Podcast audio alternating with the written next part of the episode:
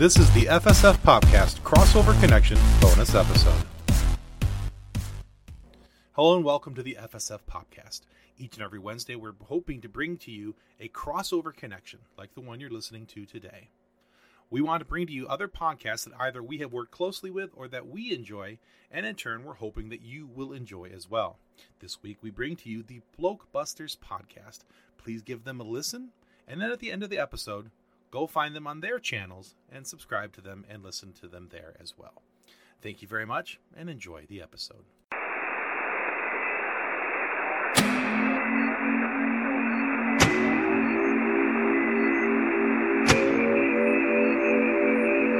All ports open. Tonight's story is somewhat unique and calls for a different kind of introduction. Who's going off? Apocalypse. Wait a minute. Wait a minute. You ain't heard nothing yet. And uh, this is? Leeloo Dallas Multipass. Frankly, my dear, I don't give a damn. Houston, we have a problem. Have you tried turning it off and on again? Gentlemen, you can't fight in here. This is the war room. Now, where was I? Welcome to episode 134 of the BlokeBusters podcast. I'm Paul, as usual, and today I am rejoined by the creator, writer, director, and producer, because my goodness, she does a lot of stuff, of It Makes a Sound, fantastic podcast, and a previous guest of BlokeBusters when she came on the film Spotlight uh, quite some time ago. It is Jacquelyn Landgraf. How are you doing? Hi. Hi, Paul. I'm good. I'm okay. How are you doing? I'm doing all right. As good as can It's be. I been a guess. pandemic. Yes. It's been a pandemic since we've last spoken. Yes, and obviously still technically going, uh, despite Still how a lot of people Still going? tend to see. But uh, I know. Still going. Well, happy to be back. Happy to talk to you. Hello. hello. yes, uh, yes. Thank you very much for coming back. Um, and uh, uh, before we get into the uh, the film, which everyone that has downloaded this will know what film we're going to be reviewing. uh, but what I wanted to talk with you about first is um, uh, just a little behind the scene peek here, everyone. We are recording this very shortly before the second season of It Makes a Sound is released, and uh, I and I figured, um, well. technically, I was about to reach out to you and discuss having you come back on and talk about it, and then you reached out to me. So I just- did. Yeah. I wasn't I wasn't cool. I couldn't wait for you to ask me.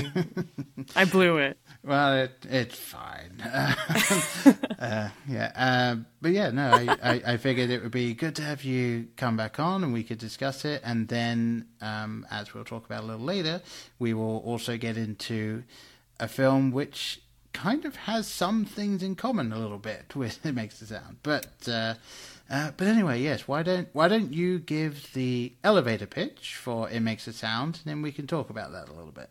I will, thank you. Yeah, I know. I'm very excited to talk about the ways it connects to our film today. But It Makes a Sound is uh, not a podcast like this one. It is a musical fiction podcast. And I would say it's a tender and quirky and definitely nostalgic story about a woman who returns home to her decrepit hometown uh, on an abandoned golf course to care for her mother who has dementia.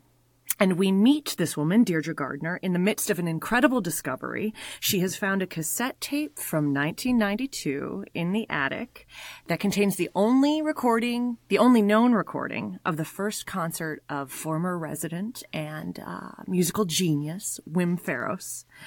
And and uh, we kind of quickly figure out that for various reasons she cannot play that tape. So what ensues is Deirdre's attempt to revive what she thinks is the sound of a generation entirely from memory.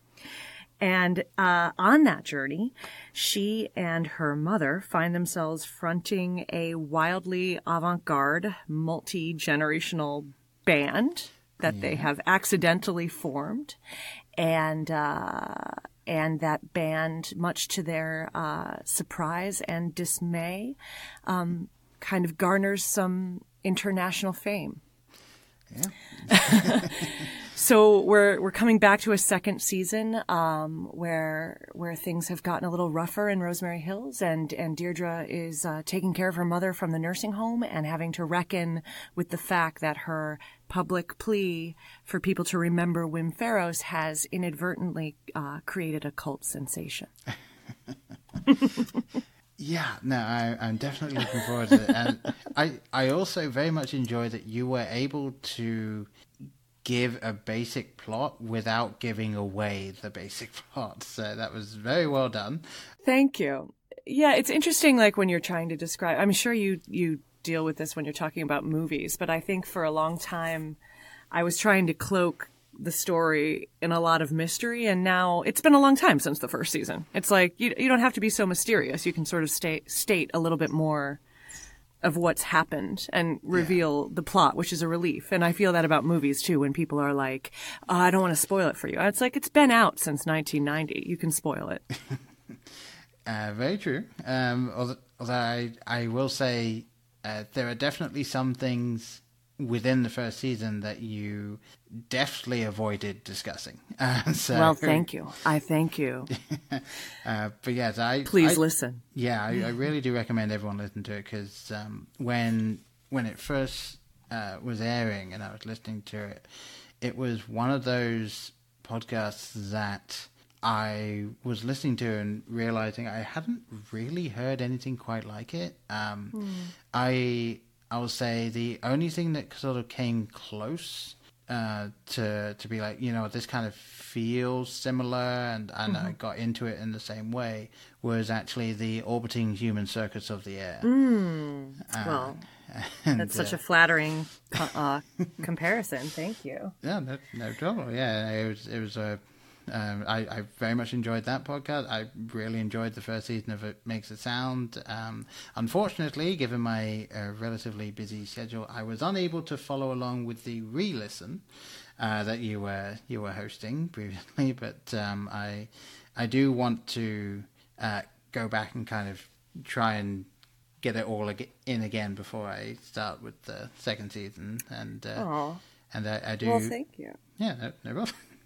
Thank you. I mean, you've been such a lovely supporter of the fan right from the beginning, which I appreciate so much. And and I'd be interested to hear what you think if you do a re-listen, I, because I've heard from a lot of listeners that uh, you know the show the show finished in 2018, and uh, we subsequently made a, a soundtrack album in the following year for the first season, but the we haven't had any more story, you know, since 2018. So it's been a long time, and obviously, these past few years have been a very intense, very full time for everybody. And so, um, as we've been doing this re-listen to lead up to the second season, it's been interesting because a lot of people have reached out and said, "Wow, like it, it sounds quite different the on the second listen after what we've been through because I think at the end of the day, to me, um, I hope what comes through is that it's it's really a story about how to transcend grief and loss um, and solitude.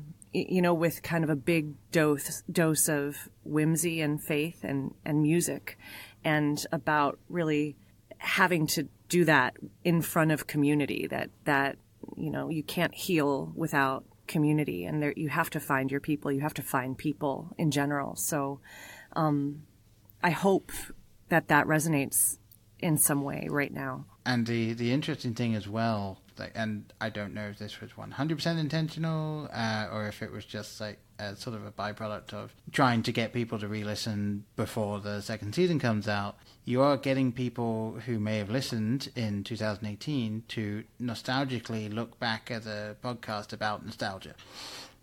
so, That's right. so yeah, it's um, uh, it, again, like I, I can't recommend enough that people go listen to it uh, and just uh, uh, get in on the uh, the majesty that is Wim Faros, or at least Aww. the majesty that will be Wim Faros. Technically, since as you pointed out, you don't actually hear Wim Faros for quite that's right. some time. That's right. Who is Wim Faros? yes. But that's that's an interesting point about nostalgia. Like, I wonder if there's, uh, I wonder if there's like a statistic where nostalgia is something that is meant to kick in. You know, like at, at how much time has passed before we typically feel nostalgic for something. Mm-hmm. And I, I imagine that the pandemic has really uh, altered time in some way. You know, like it's only been a span of, I mean, not only because it's, it's felt so long, but it's been a span yeah. of two and a half years, not even. And I think we can really feel nostalgic for 2019 or 2018. You know, and I, I wonder, I wonder if that's, uh, it seems it seems very rare in my life, you know, that you're nostalgic for a time that was so recent. Yeah, no, it it it really is something that uh, you know, with everything that's been going on the past couple of years, it's been both the longest two years in history, but also the shortest. Yeah, uh, and like yeah, t- time effectively has accordioned itself um, mm-hmm. just across this time, and uh, uh, it, it is it is very odd because of course, people are going to be nostalgic for a time before there was a pandemic. Doesn't matter what mm. the pandemic is, everyone's going to want it to either be over or to not have happened in the first place. So, sure, yeah, everyone's really going to be looking back at anything from the before time um, and just uh, looking at that. And I, and I, I do think genuinely that there's something especially whimsical about looking back at a podcast from several years ago that is a person looking back at something from a couple of decades ago, mm-hmm. um, and just like sort of an extra sort of meta layer to it that uh, that I very much enjoy. I'm so glad because I think I think you'll find that there's a whole lot of meta going on in the second season. oh, good. yes, uh, yes, I, I am a big fan of meta humor, so yes, I, am looking forward to that. Then. Great. But yes, uh, since uh, since we're not going to start uh, getting into any spoilers or anything about the second season, um, so uh, and by the time this comes out, you will have at least released one episode, if not a couple, one, two or three. Um, so uh, when what is the date that it's coming out, and what is the release schedule for the second season? So the first episode comes out on May 8th, which here in the States is Mother's Day. And that is, it was, you know, very purposeful, um, because it's a, a, show about a daughter and, and her mother. Um, and we're releasing every two weeks. So every other Sunday. So that should okay. take us to either, um, I have a, perhaps a trick up my sleeve. So it's either going to take us to the end of August or the beginning of September. Okay. But like the great thing about podcasts is they're etched in eternity, right? So it doesn't matter. Like, I mean, that's what's exciting as a relatively new newbie to podcasting in some ways, because this is my only show. Like, it's it's so exciting that people are still coming to the show for the first time, and I'm sure you experience the same thing. You know, where it's like, oh wow, it, uh, a s- series date, the time that is active is. Um, especially in the fiction podcasting world, um, doesn't mean as much as it does, I think, of course, with television, you know? No. Yeah. And it, well, and it, it is something that um, like, this type of thing just didn't exist in any format, like even, let's say, 20 years ago. Like, mm. you, know, mm. you could, I mean, you know, you could go out and buy VHS or you know, rent it from mm-hmm. Blockbuster or something of something that had been on, usually a film, but I think very rarely they did have TV shows. Um, but the idea that at literally any point in time after something is made, someone could just stumble upon it at any point. Yeah. yeah, it's it's it's really interesting where we're at now, and um, I'm I'm intrigued to see what happens. I mean, obviously, um, the only thing that could befall a podcast that would mean that no one could get it anymore would be if whatever hosting server they're on. Mm-hmm. Just like you don't pay the fees or what have you, and it just goes away. Um, but but even right. so, uh, depending on how thorough the person that has been in charge of it is, like maybe they also have a YouTube uh, yeah. panel or a SoundCloud or something like that. So.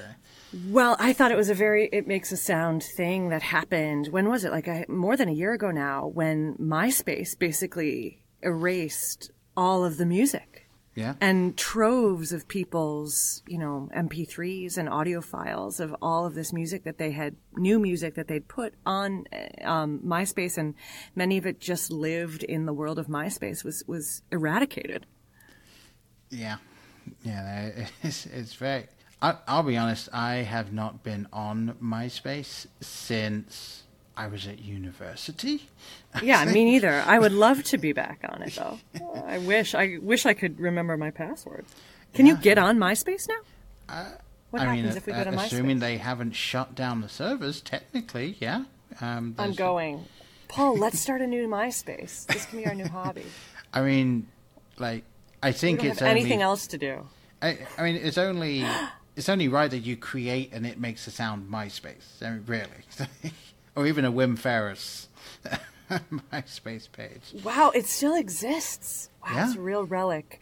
Can I tell you one of the most amazing things that have happened has happened to me um, because of it makes a sound is Sure. that I was invited to the uh, I live in Los Angeles now, but um, up until a few years ago I lived in New York, and I was invited to the New York um, Performing Arts Library at Lincoln Center, where they hold where they hold the archives of um, like the performing arts archives, wow. and so there's so many amazing relics that uh, like are held in you know these sort of temperature regulated spaces beneath in the jowls in, in the bow, bowels not jowls in the bowels of Lincoln Center and um, we did a little performance there because they kind of connected to it makes a sound in the way that Deirdre is a very amateur archivist. and as a little gift to me at the end, they surprised me during at the end of the performance. Um, we had uh, the album, the soundtrack album, put on an actual cassette tape, and so they put the cassette tape in the archive of the New York City Public Library. Wow. I know. I was so moved by that, and I feel, you know, who knows if anyone will ever come across it ever in the next several hundred years, but I feel like it's one of my greatest achievements that my little cassette tape that I made is now among the archives in the New York Public Library. Yeah, no, I mean that that's insane. that's, that's uh, really tripping. It's insane only for the deepest of nerds, but I appreciate that you think it's in- insane because I, I also think that. I mean, yeah, like it, it's it really is something like you know, and you know, you're gonna have people out there that are like, well, well, podcasts aren't art. Like you know, it's not. It's like, are, are you paying any attention to what's going on? Because like, yeah, of course it is. I mean, yeah, especially yeah, I would say. Based on listening to everything um, from the first season and knowing some of the stuff that goes into it, like you probably put more time and effort into it than some artists spend on their albums. Like, yeah, it's. Uh, Thank you. I Yeah. I would say that's true. I didn't know what I was getting myself into, and luckily I've had a few. You know, Vin Cashion, my sound engineer, has been on that journey with me. But um, but yeah, uh, I wouldn't go into fiction podcasting to make your fortunes. But No. it's definitely, but it's definitely an area where you know you you still have a lot of amazing creative control and it was a journey that was thrust upon me. Um, you know, but I feel it's it's so creatively rewarding because of that. There's a you can put a lot of preciousness into it. Um, yeah, I love it. I, I love this medium. yeah, it, it is very interesting, and uh, and I, I'm excited to see what comes next. I mean, not even just with the medium, but also to see what you do with it. Because um, uh, I obviously you've got the next season of It Makes a Sound coming out, but uh, uh, given what you've done so far, I'm intrigued to see what other things you may end up doing. Because uh, Aw, thanks, Paul. Thank you so much for saying that. yeah, no, no problem. and I guess uh, with all of that, uh, we should probably jump Yeah. over to uh, the uh, the other reason why you're here. Um, So Can't wait. yes, so um, obviously you you reached out just before I was going to, and uh, suggested that you come on, and uh, and we have uh, we had some more time, and I was like, well, given what it makes the sound is about, and the nostalgia and the looking back, I can't think of a better film that fits that than a film I had considered reviewing for quite some time and had been unable to find the right, funnily enough, hook for. um, so, oh, uh, ooh la la! Yes, so uh, I figured uh, this time why not do 1991's Hook? Um, because Yes. I can tell you it is one of the most nostalgic films for me. Mm. Um, absolutely, for, definitely a huge part of uh, of my upbringing. Um, now, this film was released when I was four, so Oh. I didn't see it when it initially was released. Um, not only because apparently it was only originally theatrically released in America and Canada. Hmm. So it did Weird. not get, as far as I can tell, it did not. Considering get it takes place mostly in London. yeah, yeah. You you'd think that, and it, it's a sequel to Peter Pan with Robin Williams, directed by Steven Spielberg. Right. Why is it not a worldwide release? Huh, Uh, that's interesting. But way back when, they did not do that. Um, uh, so, yeah, but. Uh, budget for this film was $70 million, and just in America for the original release, it made 119,654,823 US dollars. So, Mm. Good it- job, Spielberg. He's such an underdog. Yes, yes. Uh, I, I think uh, I think he'll go on to do good things. Yeah, I Uh, think so. so, uh, but yeah, no. I mean, this. I, I guess my question uh, to start with would be like, what was your initial introduction to this film? Like, what? Um, when do you remember when you first saw it? It's such a good question. I was so thrilled when you brought up this film because I, you know, my first feeling was like, what? It, it felt similarly like such a seminal film of my childhood, but then, at, but then it's like, I really could only remember the feelings of it. You know, there was, there was so much that I feel like I, I couldn't recall how it actually went down, you know, like how they, how they ultimately framed it, the individual scenes. But I, you know, this is how memory works, right? It's so hard to know if I actually remember this or if upon my very recent rewatch, I kind of dug up all of these almost sense memories around it. So I think that what my memory now is telling me upon the rewatch is that I watched it for the first time with my cousins in uh, rural Wisconsin, and that we were like in my aunt and uncle's basement, and you know, kind of glued to the television. Of course, that I like I didn't see it in the theater, but I watched it as a as a VHS tape. and I think I, I have no idea. You know, I have no idea, but um, but there was so much that kind of came back to me sensorially around it. Um, I think if before I did the rewatch, if I was kind of forced to say what I definitely remember, it's like I remember the look of the film absolutely, and I remember the um, the food fight scene Yep. very clearly, and I remember um, Gwyneth Paltrow very clearly. um, but there was so much about it that I I really was like, huh, this is how it unfolds, huh. No recollection of that. Like, n- truly no recollection, even that, like, we meet Robin Williams as a, uh, you know, kind of busy corporate lawyer. Yeah, no, uh, an absolute workaholic.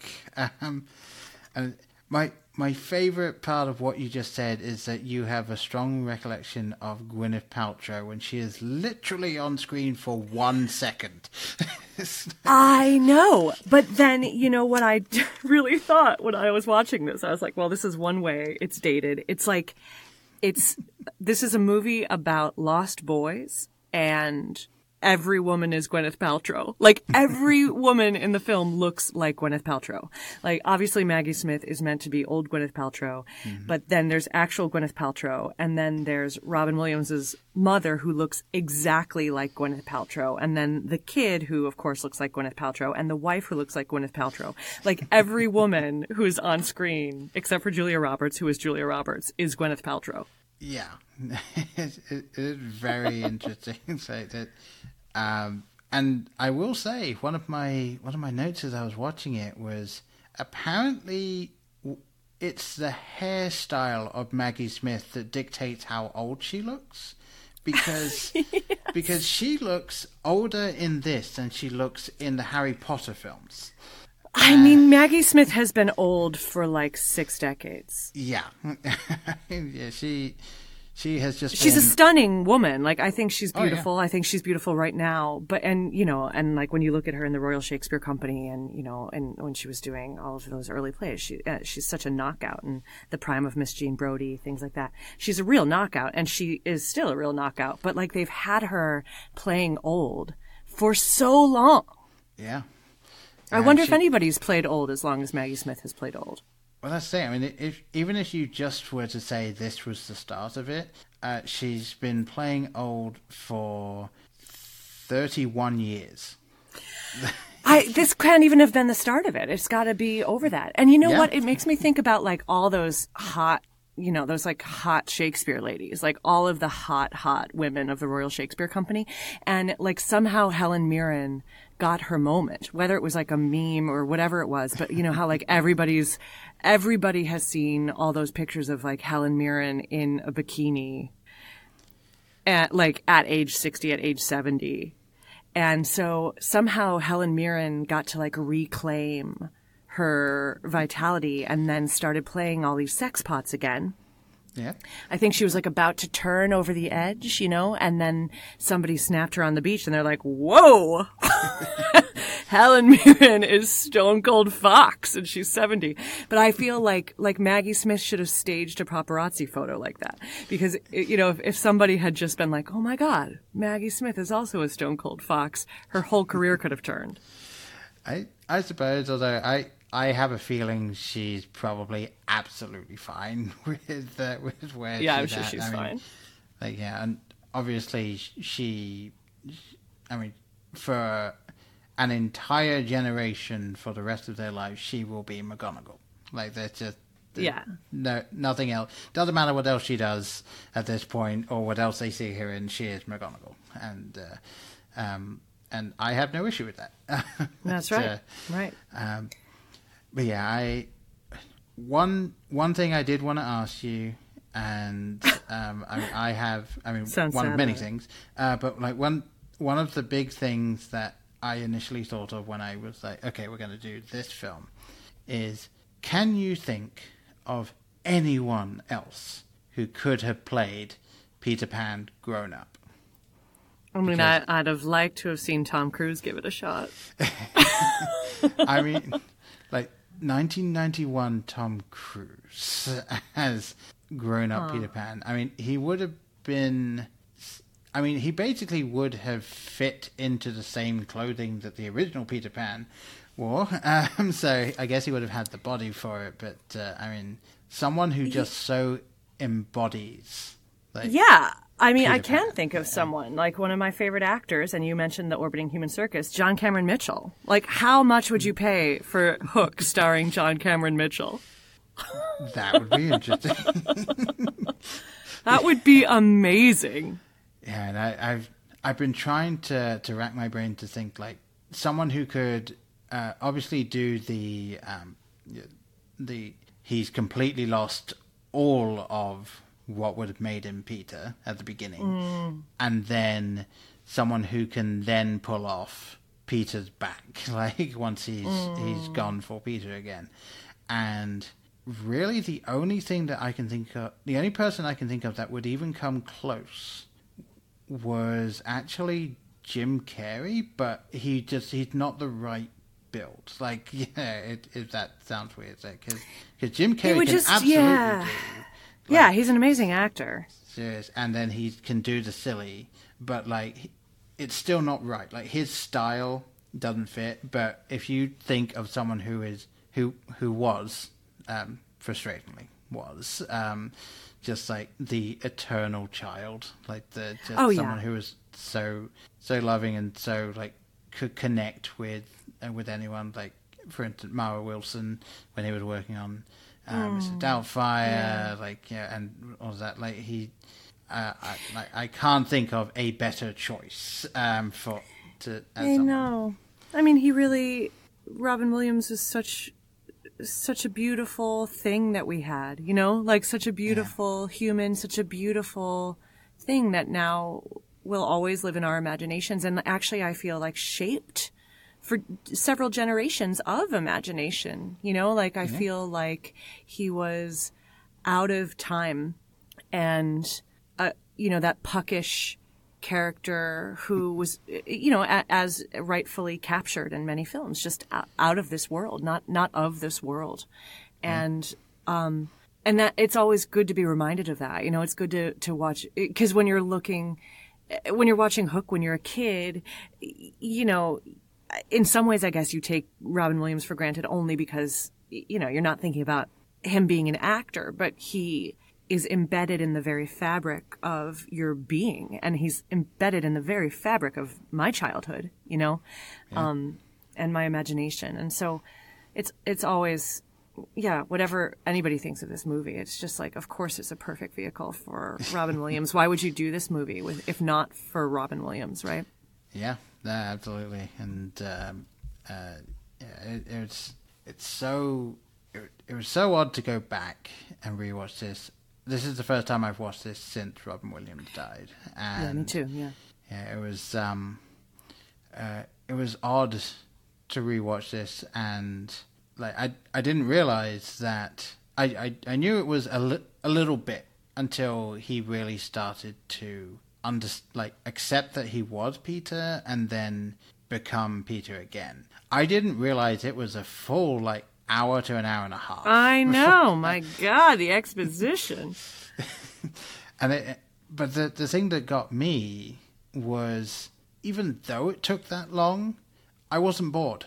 Like, and I don't know yeah. how much of that was nostalgia, but uh, like watching it, I felt they they did a good job pacing it. Like they really set up.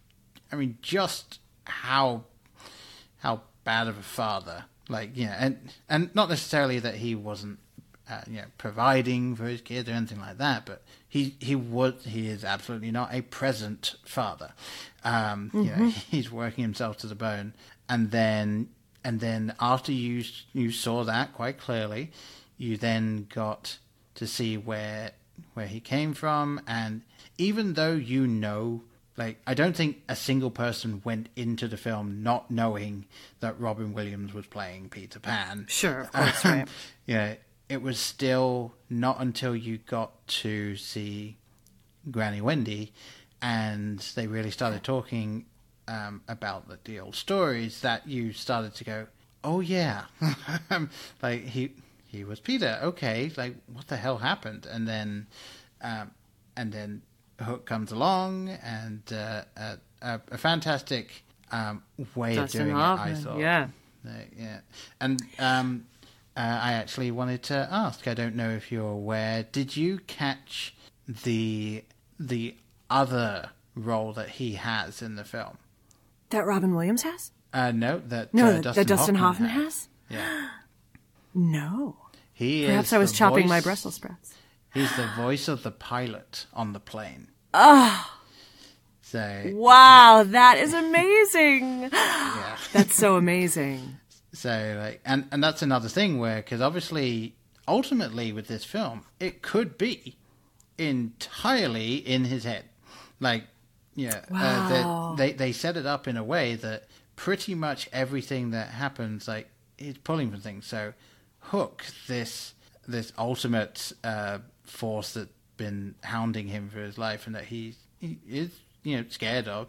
It's the voice of the person flying the plane, and he's terrified wow. of flying. Like so.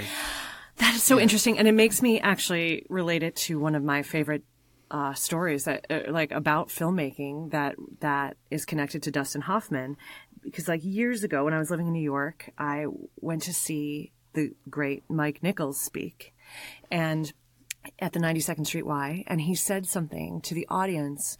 He said, any, any playwright or screenwriter writer or director worth their salt must state their thesis both immediately and invisibly. And then he's like, for instance, in The Graduate, he's like, I worked really hard to state my thesis immediately and invisibly. Does anybody know what the very first thing that the audience is aware of in the movie is? Like, what's the first thing that hits you? Do you know The Graduate very well, Paul? Um, I do not. I've only seen bits and pieces. I don't think I've actually sat down and watched the whole thing.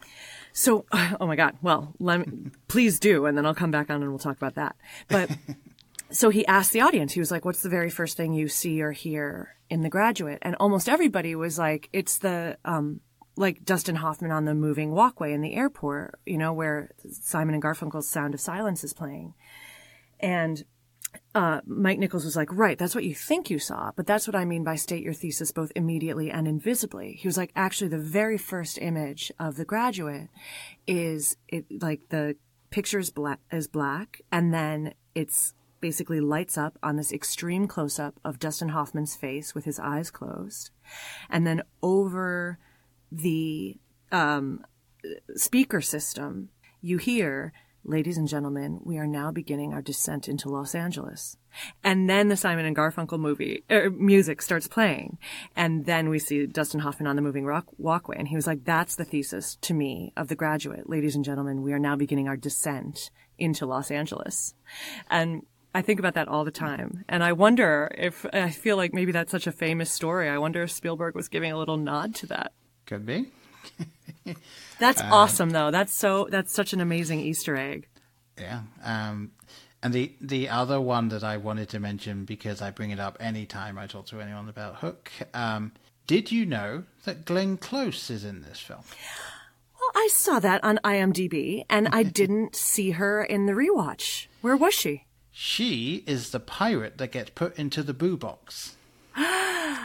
No way. The yep, one that he come like Hook comes and it's like between between uh, Peter, Peter, and, and that no yep. way. That's Glenn Close. That's Glenn Close. That's amazing.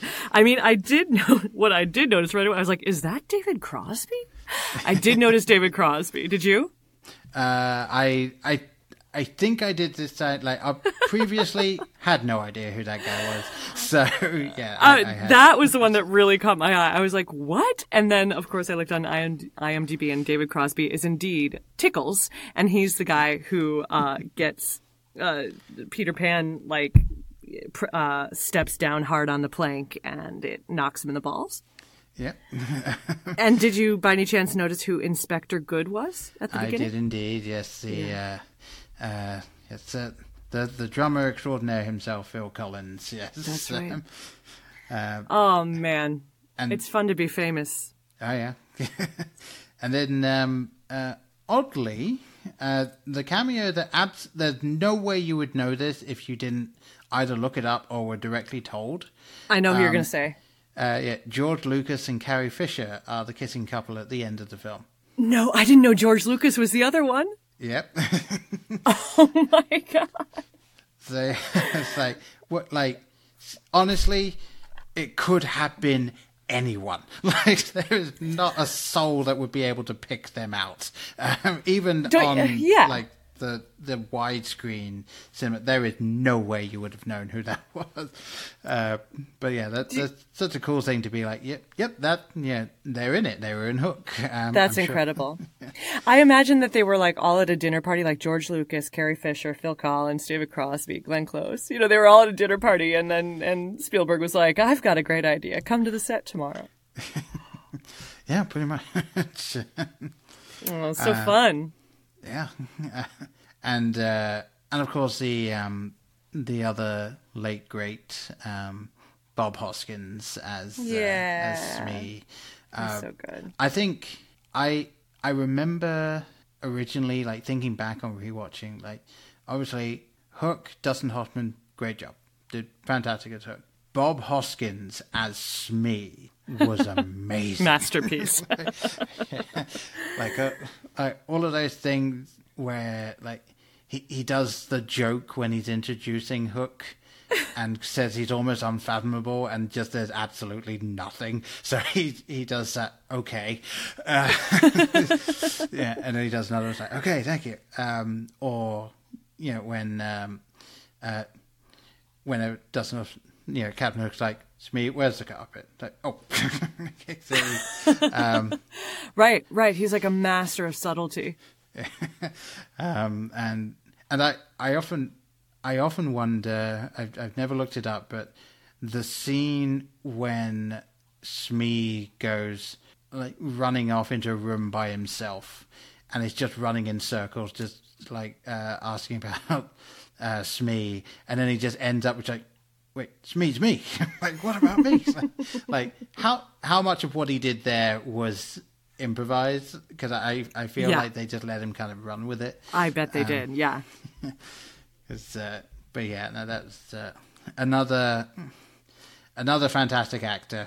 Uh, unfortunately, yeah gone, he but, really uh, he really packed him in in this one i did learn in my in my sojourn through imdb an interesting fact that the kid who plays jack who was so good. I thought he was such a good actor. Yeah, the child actor. And it was interesting because he looked he looked so much more familiar to me. Like i feel like he has made he really imprinted on me somehow as a as a child. And when i was looking him up i don't think that i've seen him in too many other things. It must be like from hook that is what made such an impression on me but he's a really good actor and it really shines through you can tell um and interestingly, in art imitating or life imitating art in a kind of warped way, he is a big time corporate lawyer now. Isn't that crazy? Like, Yeah. he's grown up to be like a big time corporate lawyer and a teacher of corporate law at many different law schools. yeah, that that's that's really interesting. Like uh, that that somehow he, like he was in a film where his character dad like was a effectively negligent father because of how busy he was working as a corporate lawyer. And apparently he went, that's the life for me. exactly. Yeah the whole i feel like the message is like don't sell out your soul. Like don't sell out your your the child in you to pirates to the pirates you know? Like isn't that what granny wendy says when she hears what peter does? She said oh peter you've become a pirate. Yeah, and and it's entirely because of how Jack is describing it, which obviously um, one of a couple of things that was uh, quite on the nose when it comes to the to the script for it, but uh, uh, a welcome addition actually because that that is kind of what kids would say for that. Um, I uh, I will say I, I did think that the kids in this were were very good, um, and uh, the only the only bit in the film that I and I even remember as a kid uh, just being like, okay, when I saw it is when um, uh, who Maggie when Maggie is just singing. singing. What is that? She's like Fievel in an American Tail. What is happening? Just randomly holding a post and singing out into the air Yeah, I think I understand symbolically what it's meant to be. Like, I feel like, you know, the Lost Boys are starved for, like, any kind of, like, female gentility. And any kind of m- maternal nature. Any, I mean, she's a little, like, six year old kid, but, like, um, she's the one who keeps, like, reminding us about her mommy and mother and talking about mother. And she's the one who defends Hook at the end and says like he's just a mean old man who like really needs a mommy. yeah. so she has she has like an understanding, I think, that all these boys need a mommy and so like I think we kind of see that she could hold the mantle of Wendy possibly.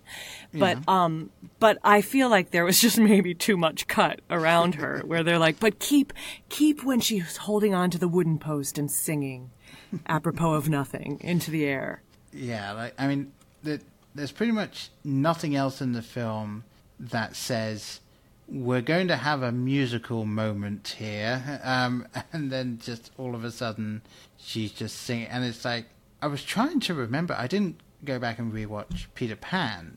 Is there a moment when Wendy is singing to the Lost Boys in that film? Because maybe they were Hmm. I just trying to. It, if there was, I, I mean, I know she was telling stories to the Lost Boys. I don't think she sang, but maybe. Yeah. It, Huh, again, did my- she not get memory- a Did she not get a song? It seems like they they need to like you know have some have some of the Disney Sopranos be able to work back then. Yeah, I mean, well, I mean they they had they had a number of uh, of songs in it anyway, and maybe they were just like, nah, Wendy doesn't need one. Uh, but uh, yeah, I, I don't know. Um, Huh. Yeah, I, I was going to say she definitely felt like she was fulfilling the Wendy role in Neverland, Yeah. like being there.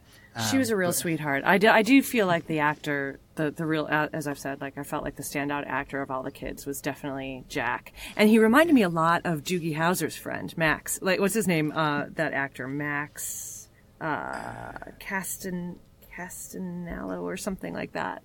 Um, maybe that's why he felt so familiar to me because he like really seemed like Doogie Howser's wingman. did you have that show? Maybe did you have that show in Britain? I um I did not, but that doesn't mean that um, it wasn't available somewhere. Um, Oh, man. but, uh, Doogie I did Howser MD. access to that. Is Neil Patrick Harris as a boy genius doctor Yes, I, and surgeon? I, have learned, I've learned that it exists, and I've learned the basic premise. Uh, but yes, uh, yes. yeah, okay, great. yeah, right, not- it's in the not something I've- zeitgeist. Yeah, yeah, not not something I've actively looked out for. No, but you know, you know what made me cock my head in in this film on the rewatch was um, Tinkerbell. Like I. I got Julia Roberts for a lot of it. I was like, okay, great, good old Tink. But what about the what about the party she throws him for the welcome home and like is suddenly in a full ball gown? I was like, did Richard Gere just come in? like, did Richard Gere just buy you some clothes, Tink? Like what? And then she gets bit. I want to talk about that part. What did you make about that part? I Let's tell the audience. because um, cause I obviously one of the biggest things in Peter Pan is Tink is Peter's. Like there, there's no ifs and or buts about that. Tink is Peter's in that, and she gets fiercely Right. jealous of anyone who might take. I mean, specifically Wendy. Yeah, someone someone who could fulfill the same role as as Right. Tink. So, yeah, that I will say Julia Roberts. I thought did a relatively good job of kind of regular Tinks, like you know the, the things that are a little bit mischievous and just Yeah. willing to go along with whatever. There's absolutely no malice in this Tinkerbell, um, Right. And I feel like there needed to be something like this was sort of their equivalent of Tink going red, and all it is is Tink getting big and then saying that she loves Peter. Like it's like it's Yeah. not- there, there wasn't it, it wasn't a like she's been so and it could have been done like she's so mad that Peter grew up and got married like and being like yeah is it because I'm so small? Like it or whatever and then that being the the moment when she finally snaps and like explodes the house and gets big again or something. But again they didn't even do that. It was just she's upset but uh, but also not really because she gets over it very quickly um as soon as she Yeah, I had a really hard time following the storytelling and the psychology of that moment. I mean, I, I- hearing you talk about it, I appreciate that. I mean, I think it's fun that she's possessive and, you know, that she turns red. I appreciate that even in 1991, you know, in a sort of Bechdel test kind of way, they didn't have Tinkerbell like, you know, just in a sort of petty, jealous fury over Gwyneth Paltrow, who's on screen for a minute, you know. Um, like that that part was actually very subtle. I thought they really kept it between Tinkerbell and Peter, which was nice. But that moment, like first of all, she's a tiny little fairy. He comes in, she's in full Cinderella mode, um, with her like flaming red hair, and he's like, "Ooh, "You look beautiful," and she's like, uh, uh, uh, uh, "Like, thank you. Like, I'm throwing a party for you. Like, it's just us." And then and then it cuts to a whole scene with the teddy bear, and he connects himself like he connects the bear to fatherhood. And then doesn't even something else happen before? Yeah. And then like another scene happens. And yeah then Rufio gives his sword over I think. Oh yeah, yeah, yeah. And then they cut back and like he comes to Tinkerbell in her little house made of credit cards.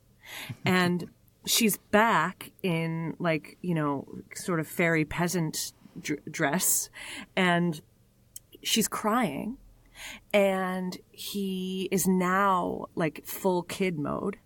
And he seems to have some sort of amnesia now that he's gone back into full kid mode, like can't remember his adulthood in a reversal.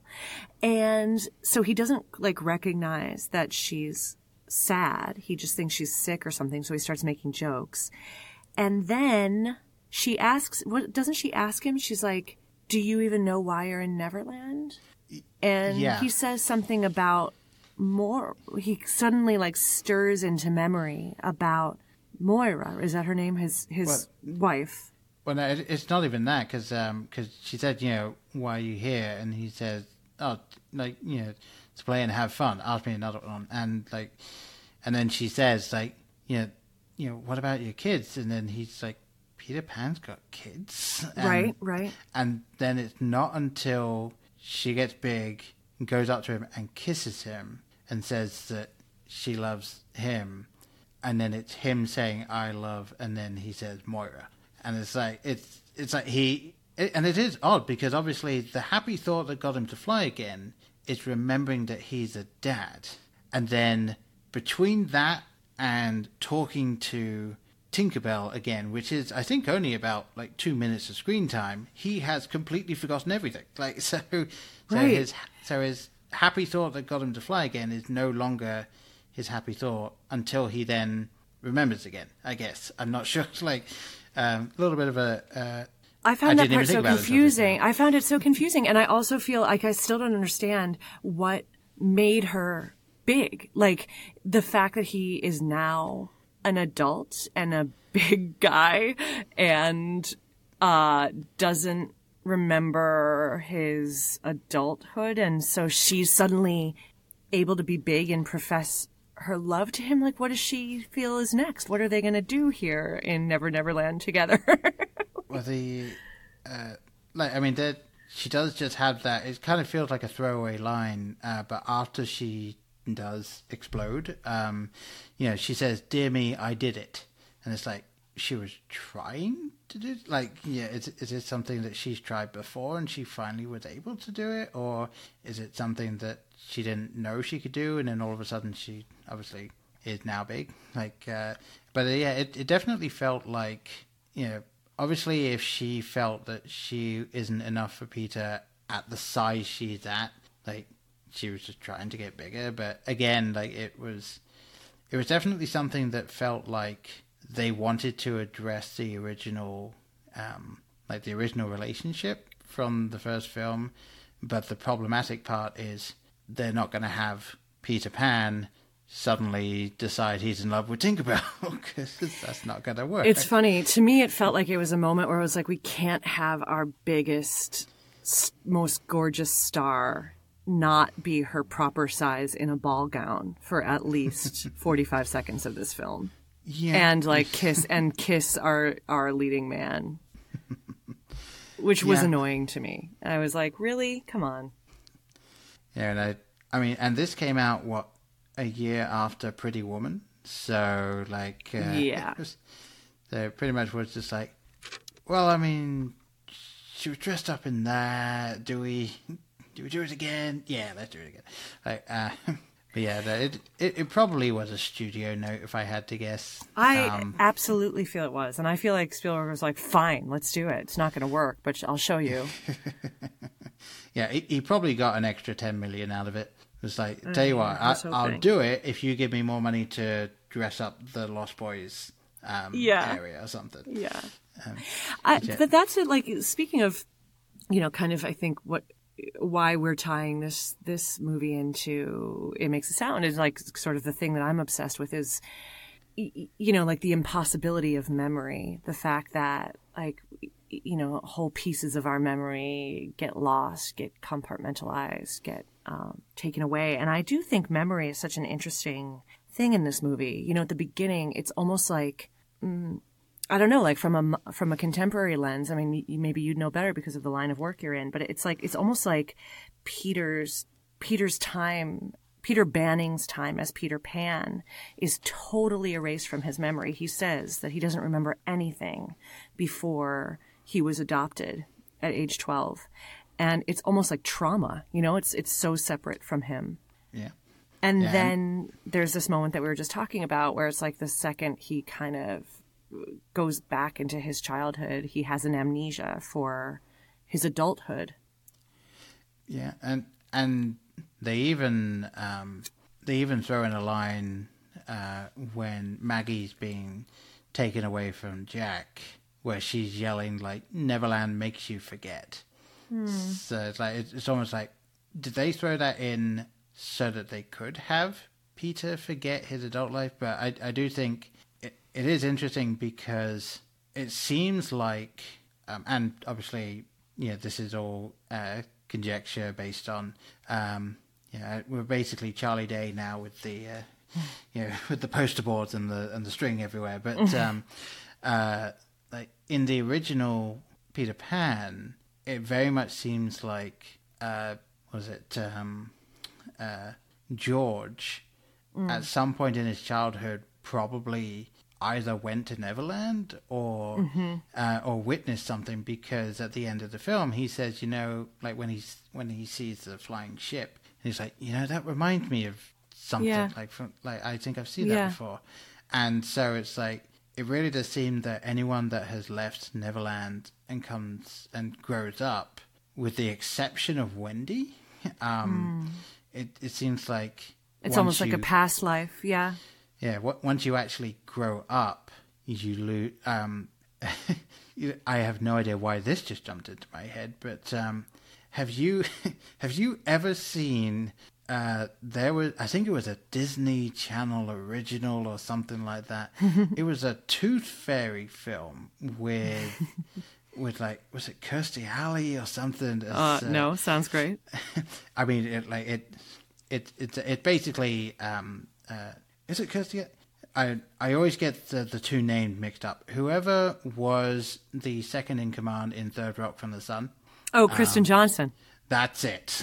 Um, so so it was her. So she is the main character in this film, and like she dies, but she gets turned into a tooth fairy. Um, Nice. and so like she. Uh, and you know she's trying to come back. It turns out if she does this thing, she might be able to, but she has to basically let kids see her, which is against the rules, and blah blah blah blah blah. It's a Disney Channel film. You can probably guess what happens by the end, anyway.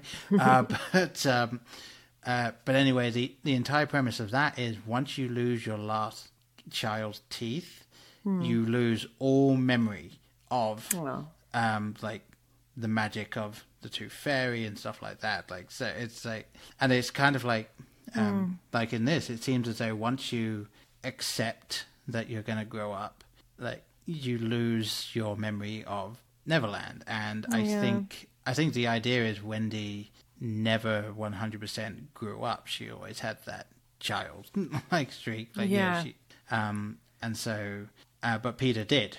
Um, Yeah. So, and then when he goes back, uh, he he does flip the other way. So I guess once you, the idea being once you're a child in Neverland, like you're not an adult anymore. So he effectively just isn't um, for Right. for whatever that three minutes of screen time was. I liked I like that also though in Never Neverland, like you mentioned what Maggie says, like, you know, Never Neverland um makes what is it like makes you It makes Forget? you forget. Yeah. There's something about Never Neverland that feels like the river Styx, you know, like you're in there and you forget your mother.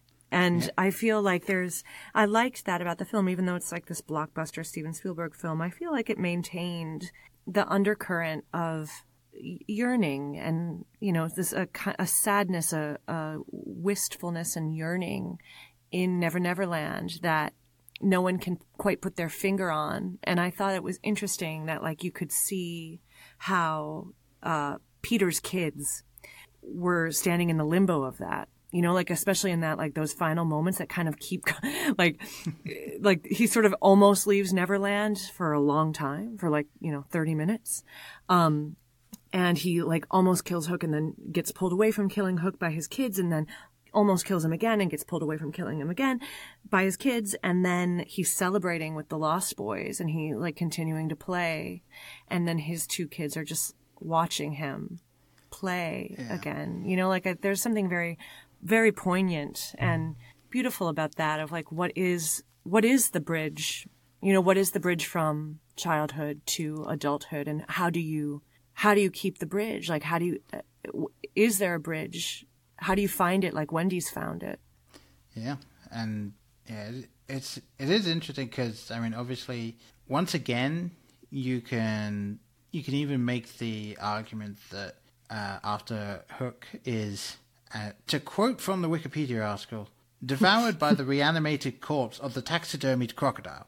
Uh, Whoa, which, which that's is a fantastic sentence. Yeah, um, apparently that's what it was. I mean, yeah, I, I never one hundred percent understood what was supposed to be happening in that one because I mean, obviously the the idea being he got eaten because there is a uh, cartoonish burp after uh, after that all happened. But uh, yeah, it's never actually explained how this crocodile actually comes back to life for a second. Um, uh, but you know, whatever. It it's the end of Hook because why not? Um, but, uh, yeah, like once once he's actually celebrating again, like is, the question is, is he back to Peter again? Like, has he forgotten again until he sees his kid? Like, um, I don't think that is the case necessarily because they don't have him have a like, oh, right, yes, um, mm. like moment. It it is more of a like, um, yeah, he was obviously celebrating, but he knew that he had to get his kids mm. home. Um, but uh, but yeah, like, yeah. I, I don't know what um, uh, like I, the the film itself doesn't even really give you a solid like answer to anything like that. Um, I mean, at the end, uh, you know, when uh, Tootles finally gets his marbles, his marbles. back, um, mm, which, that really uh, did me in. that really got yes, me. Yes. Uh, He's like King Lear, yeah. Oh. um, and and like you know, it again, it, it's one of those things where the film, up until the last literal minute of the film, that you could take it that um, it could entirely have been in his head. Like, yeah, there, there, would have been some real stretching to okay, where did the kids go? Uh, but um, uh, you know, like like ultimately, you could say like this was uh, Peter Banning's like midlife crisis uh, type thing. Right, as he says, he's like, "I'm having a nervous breakdown. I'm following the light. Here I go." yeah. Yes, yes. Oh, sorry. oh, there's the house way down there. there uh, but, um, uh, but like, yeah, uh, with with everything that was sprinkled in and the way they set it up, like, it, genuinely, they could have made it an ambiguous ending, and then Tootles flies off back to Neverland, and it's like, Nope, nope. No. Turns out that was all true. Uh, no, but... I feel, I feel though at the end, like we it's like in the great sort of Joseph Campbell hero with a thousand faces sense, like they, they've, they've integrated. I guess, I guess I'm answering my own question in some ways. Like, you don't you get the sense that now that they've been through that journey, like, like all of that family is going to be like Granny Wendy you know, don't you get the sense that like they'll yeah. always remember Neverland and they might even return or they might not need to return because because they remember it and they've chosen to grow up and be like an integrated whole where they're adults but they still have like magic and whimsy. Yeah, I I, I absolutely yeah agree with that, and especially with um, Peter's final line being the the inverse of Hook line because uh, obviously Hook says uh, uh, to die would be a great adventure, like the last great adventure, and then Peter at the end of the film says to live would be an awfully big adventure, mm. and that's like the way it ends. And it's and even just reading it and saying that now, like I'm I'm remembering the end of the film, and it's like I I think like this film, even though it, it didn't like it didn't do a huge successful run at the box office and so on, and which is um, shocking. Yeah, and the the interesting thing is, like, I I tried looking up um, uh, the numbers for it, and the actual box office listed on Wikipedia is 300 million, but I can't find any actual data on um, anything that isn't domestic. So hmm. it seems like it wasn't actually very well um, like tallied back then. Uh, but uh, I Yeah. I, I what a garbage that- number. Yeah, um, I, I feel like He's uh, languishing in this film- poverty. I know. I mean, you know, it only only made two hundred and thirty million over its budget. You want to hear the numbers from my podcast? I mean, if you want to give them out, go for it. Yep, negative XYZ. Yeah, somehow, somehow, people have spent an inverse amount of time listening to the podcast. Um, they've actually spent time telling you they're not going to listen to it. That's what, No, I just meant like the the budget the, or like the, Yeah. the income. yeah. I mean, uh, yeah, yeah. I, I think if if anyone wants to take away anything from this entire podcast, it's uh, don't get into podcasting to to get rich quick because it's not going to happen. No, but it is very rewarding, and you can, you know, you can, you know, go back to Never Never Land and and Yep. play and be whimsical and create and imagine. Yeah, no, exactly. and uh, We're not all here to be Yeah. corporate lawyers like little Jack, yeah, like yes, little child actor Jack. Yes, uh, who didn't learn anything from He his learned time in nothing. this film. I know, he learned nothing. It's a beautiful film. It's, a, it's I mean, it's like I'm liking it more as we talk about it because it's just. I mean, Peter Pan is is eternal. You know, it's, it's it is such a beautiful story, and I like Tinkerbell. I think it's Tinkerbell's last line. You know, when she says that place between sleep and wake, that's where I'll always love you. That's where I'll be waiting. And I feel like, yeah, again, back to like, where's where's the bridge? I feel that so much. It's like mm, you're just right there on the periphery. You know, like if we can just sort of access the periphery, the not linear of our lives and our memories, that there's like so much right there on the periphery. Yeah, and it, although, again, if you actually think about it, like from a purely just straightforward standpoint, a little creepy. Uh, like, yeah, Right. it, it, Peter has, on absolutely no uncertain terms, expressed to her that he is in love with his wife. And the last thing she says to him is just like, "I will always be waiting for you." It's true. That's why I so so very much wish that that one scene where she becomes big it was not in there because then it would just be like a very lovely, um, like a beautiful platonic love or more than platonic. You know, like lo- loyal, deep friend, comrade, protector, love. And yeah, they really ruined it with that moment. Yeah, and I, uh, like, I, I, I didn't obviously previously uh, when I watched it, I wasn't really picking up on those kinds of things. Like, I, I obviously was more just swept up in everything, but like actually sitting down and trying to disseminate some of this stuff, it's like, yeah, no, that's um, uh, not great. Uh, Problematic. yeah. um, although I think I think the best way to finish this up would actually be rather than uh, like saying whether or not you'd recommend the film because I absolutely would, and I'm sure you do. Yeah, Like, of course. uh, yeah. What sort of monster would I be if I? Uh, uh, but um, what what is your favorite thing from this film? Like either because it was a nostalgia thing for you, or just on this rewatch, like just one thing that stood out to you is like uh, like either a, a joke or a line or something like that you, that just stuck with you. 'Cause I, I mean, I can give you mine. Yeah, if you- start. You start then.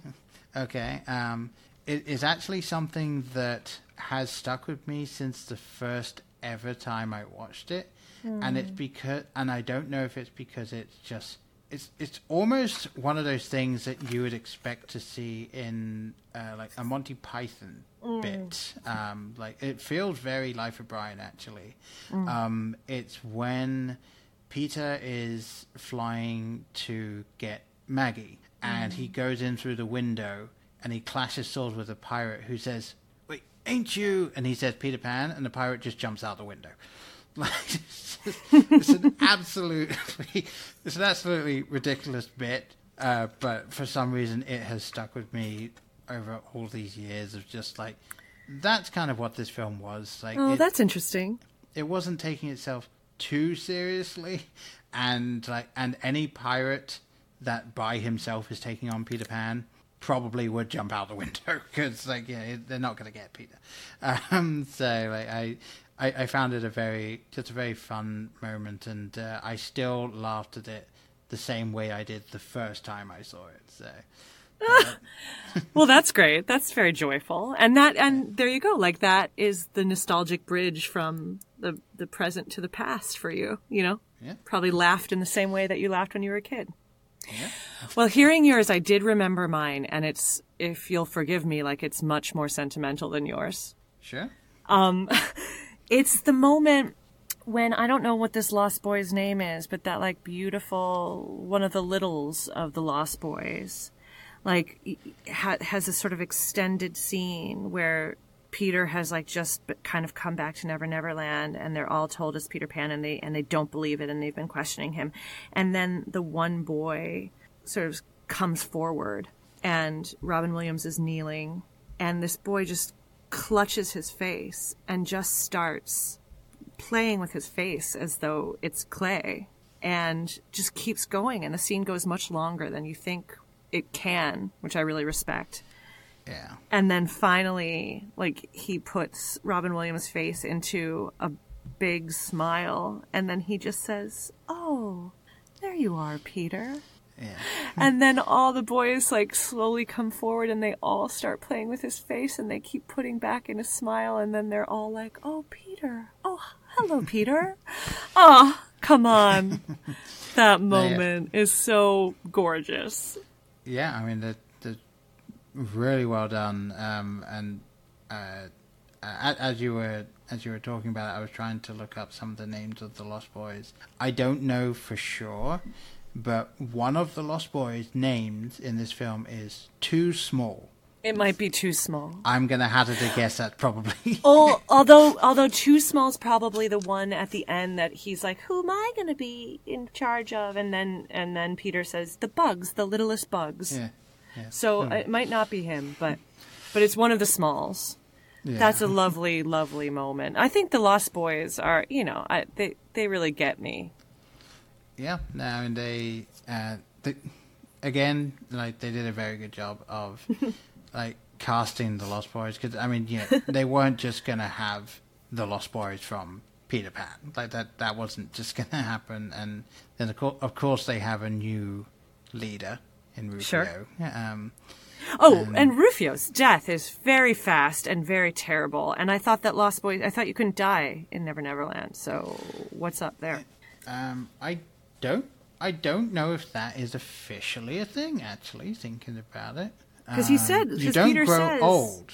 You don't grow but... old because Peter says, like, a, uh, um, when we see his reasoning when like the carriage, the carriage rolls away from his parents, he sees like, I want, I ran away because I didn't want to grow old because people grow old and die.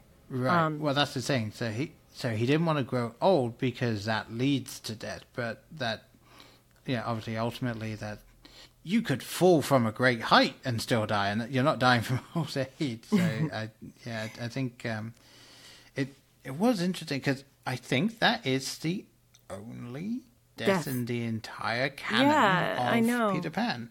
Yeah, uh, yeah. yeah. Although one one thing I will say for for people who are actually fans of sort of slightly like morbid sort of retellings or, or different takes on mm. these things. Um, there is a uh, there is an author called Christina Henry mm. who has written uh, kind of morbid, twisted retellings of a bunch of um, like those those old stories. Uh, so there's um, uh, there's three books in uh, Alice Alice in Wonderland mm. uh, tale. Um, there is one of uh, Red Riding Hood, and then they did one that's called Lost Boy, mm. and it is about the original Lost Boy that Peter first uh, got, and um, and about how he slowly becomes disillusioned with Peter. Mm.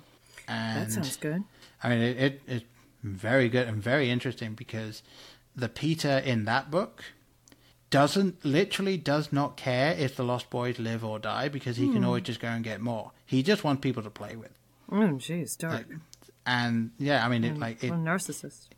It, it it gets very dark. Um, and um, and I'll be perfectly frank, anyone that really is paying attention will figure out who this lost boy is. Mm-hmm. I mean, like it's just you're gonna know who it is. Uh, but Mm. uh, it's really it's a really interesting um, story and, and a very cool way that it's told. Um, Is it Captain and- Hook? Yeah. Um, I can neither confirm nor deny that Hmm. one. uh, um, Well, can I can I lighten us off from the macabre there and just say that one? I'm looking at my notebook of one thing I wrote down, and I really loved the part when like like basically the the Peter Pan training sequence. I love I love a training sequence, and so when the Lost Boys are trying to help him fly again.